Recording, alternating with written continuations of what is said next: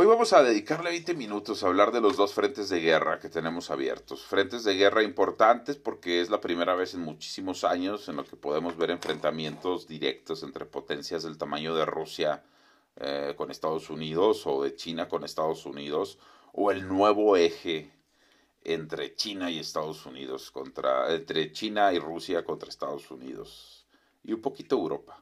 Lo que pasa es que Europa no tiene gas para defenderse digamos que lo tienen agarrado del gas. En fin, vamos a hablar un poquito entonces de una de las cosas peores que ha inventado el ser humano, que es la guerra, y también una de las cosas más necesarias para el equilibrio y para el desarrollo tecnológico. Desgraciadamente, mucha tecnología que utilizamos en nuestro día a día es tecnología militar.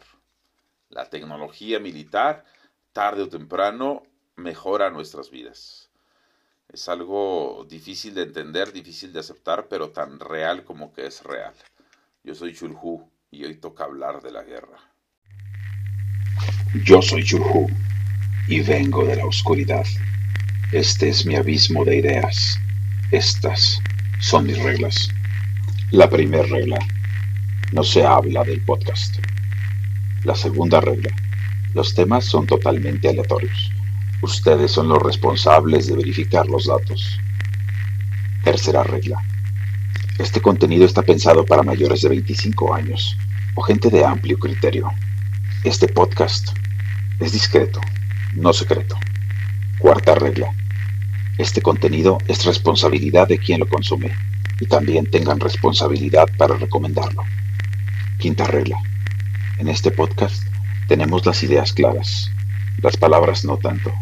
Aquí se habla poesía, se habla neurodiversidad y se hablan metáforas. Sin más, comenzamos. Hola, ¿qué tal? Yo soy Chulhu. Estas son mis meditaciones y hoy vamos a hablar de una de las cosas más destructivas que tiene el ser humano, pero también de una de las cosas más positivas, ¿eh? Difícil de decir esto que estoy diciendo, pero sin duda así es como lo creo. Hoy vamos a hablar de la guerra.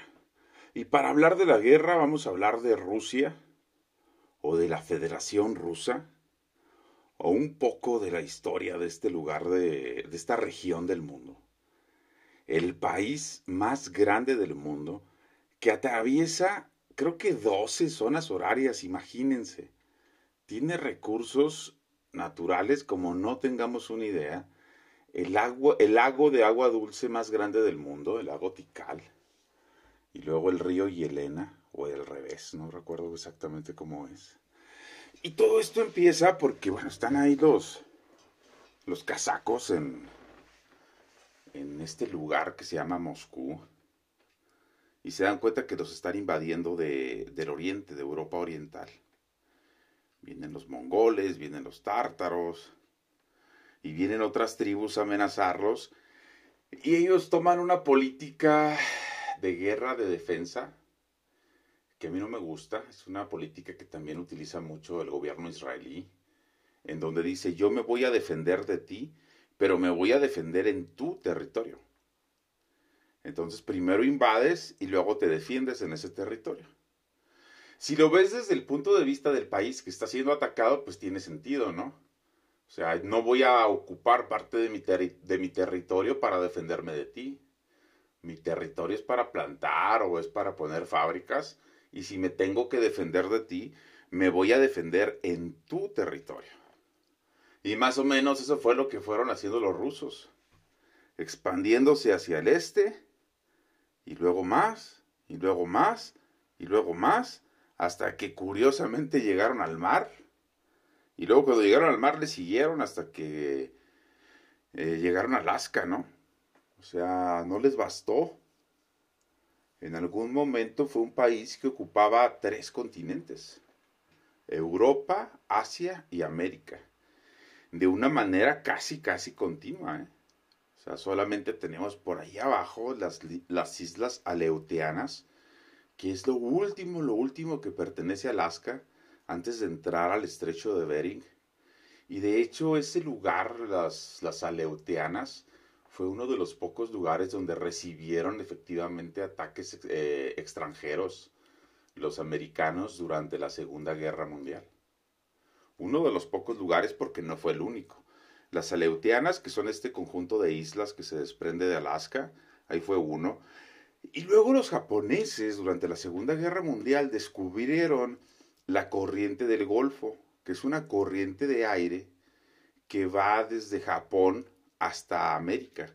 Y es una corriente que se ubica aproximadamente a los 3 o a los 5 kilómetros de altura. Entonces los japos lo que hicieron fue hacer estos globos como aerostáticos que se mantenían siempre en, este, en esta ráfaga de aire, a la altura esta entre los 2 y los 3 kilómetros, donde está ese, esa corriente de aire que va de Japón a Estados Unidos. Entonces simplemente estaban dejando ir globos aerostáticos con bombas y dejaban que el viento se las llevara a territorio americano y tenían ahí un dispositivo, ¿no? En dos días suelta la bomba. Y de hecho creo que un par de esas bombas llegaron a, a causar impacto en áreas despobladas de Oregon. Y fue de lo poco también que le han podido hacer a Estados Unidos. Y bueno, hay que recordar justamente que por eso Estados Unidos en un inicio pues nace sin un super ejército en comparación de otras potencias. Tenía dos países relativamente aliados que lo estaban franqueando y dos océanos. No está en una situación geográfica tan complicada como la que se encuentra Rusia. Fíjense nada más, ¿eh? 16 países tiene frontera.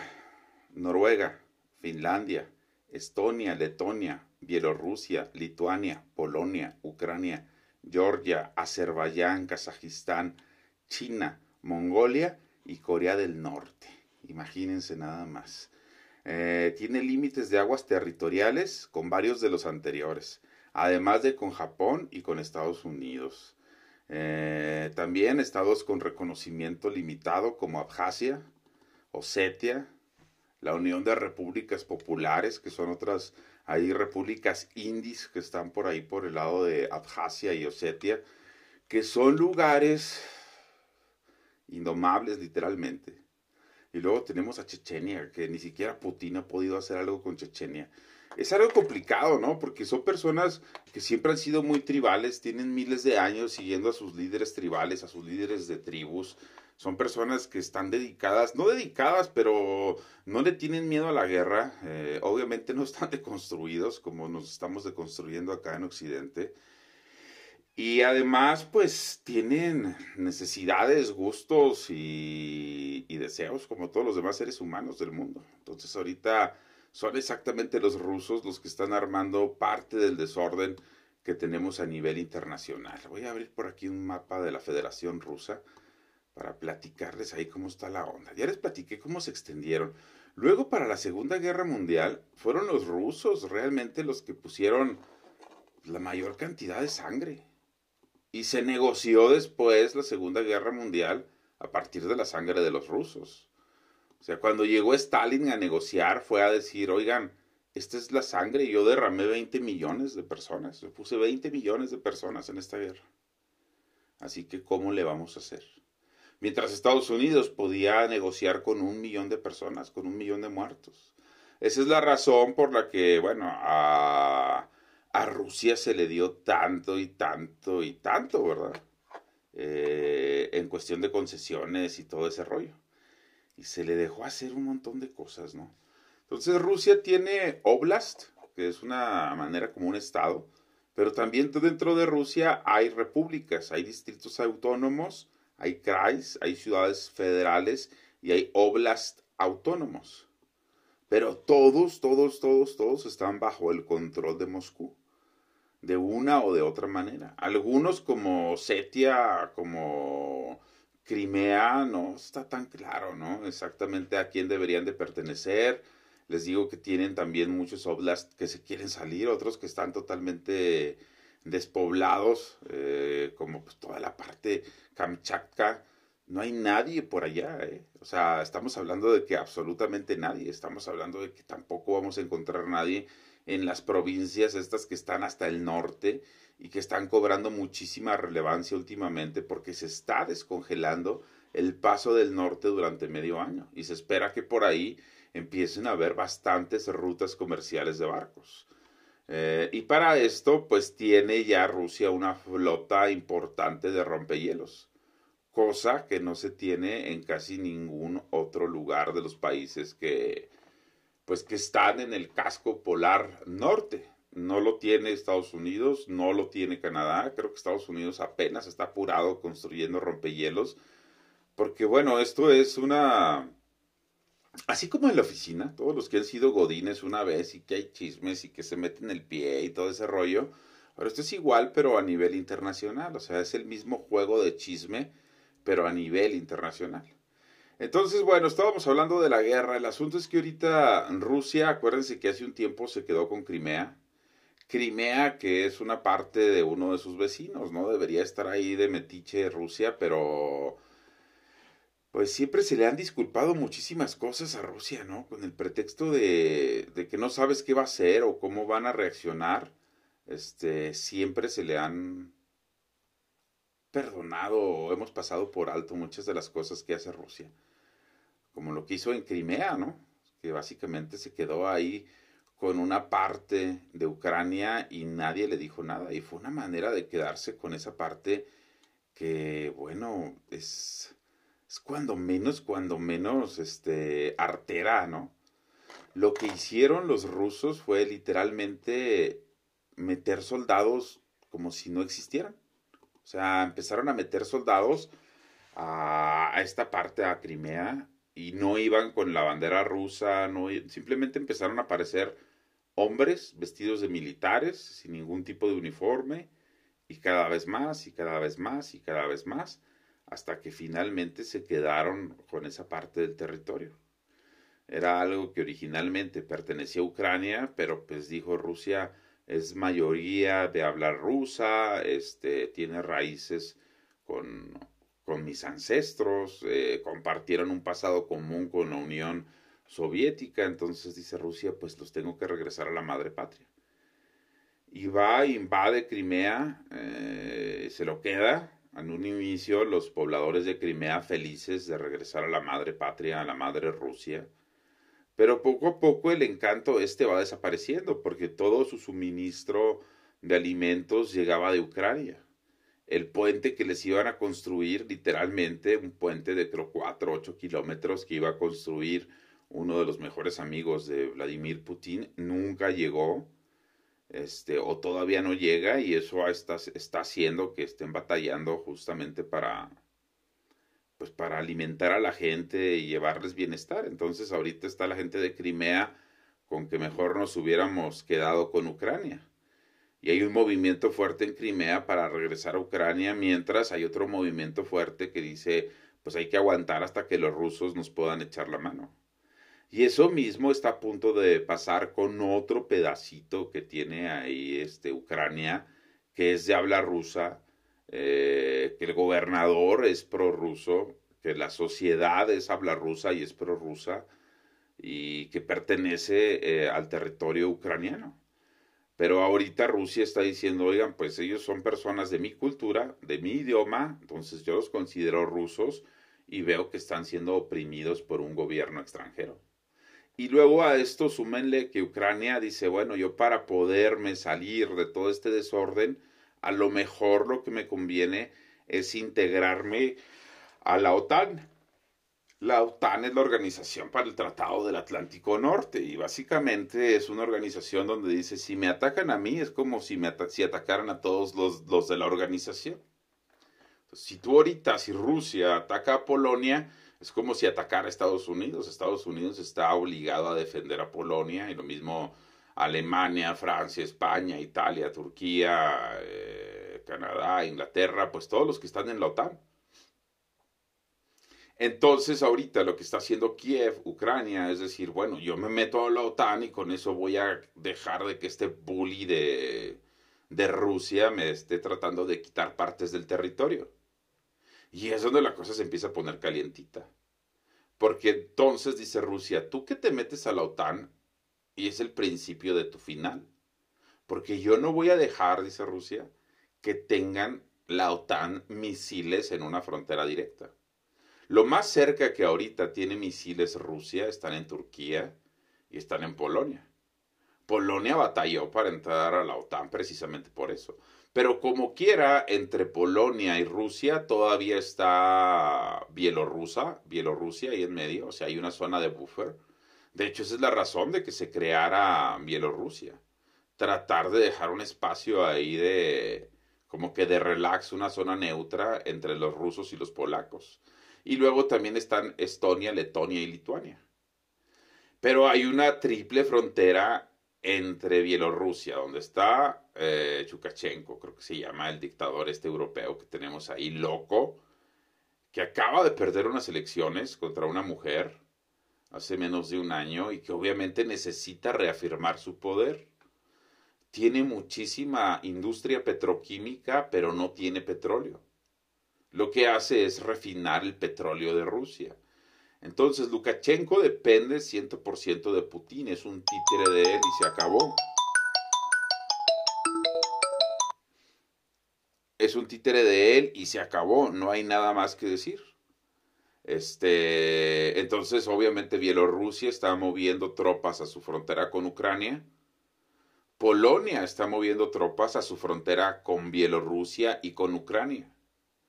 Ucrania está moviendo tropas a su frontera con Rusia, con Bielorrusia y con Bielorrusia.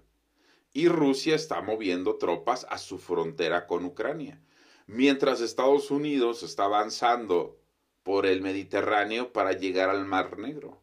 El asunto aquí es de vital importancia para Rusia, porque Rusia no tiene salidas, no tiene puertos de aguas cálidas. Todos los puertos que tiene Rusia se congelan en invierno. Y ese es un problema. Tiene por ahí un puerto, Kaliningrado, que está enclavado, es un exclave que está junto a Letonia, entre Letonia y, y Polonia. Está un pequeño territorio que pertenece a Rusia, que en algún momento fue de Alemania y que se lo quitaron después del desorden que hizo en la Segunda Guerra Mundial.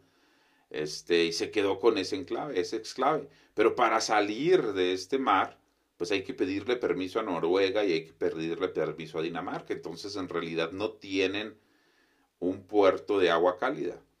Por acá, por el lado del Mar Negro, pues la salida la controla Turquía para comunicar el Mar Negro con el Mediterráneo. Ahí está el Bósforo y ese es control de Turquía. Esa es la razón por la que Turquía y Rusia nunca se han llevado bien.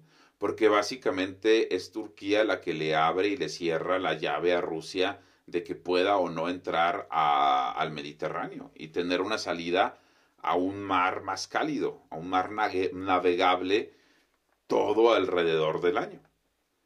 Entonces por ahí tenemos el problema. Y luego Turquía jugándole al pues al sicario, ¿no? Literalmente Turquía está trayendo soldados de Siria y de algunos otros lugares del Medio Oriente, los está entrenando un poco y luego los está rentando como milicias. Entonces va y se los, renta, a Ucrania para que se defienda, o va y se los renta a Rusia para que ataque Ucrania, o son los mismos que estuvimos viendo en la guerra de Nagorno-Karabaj.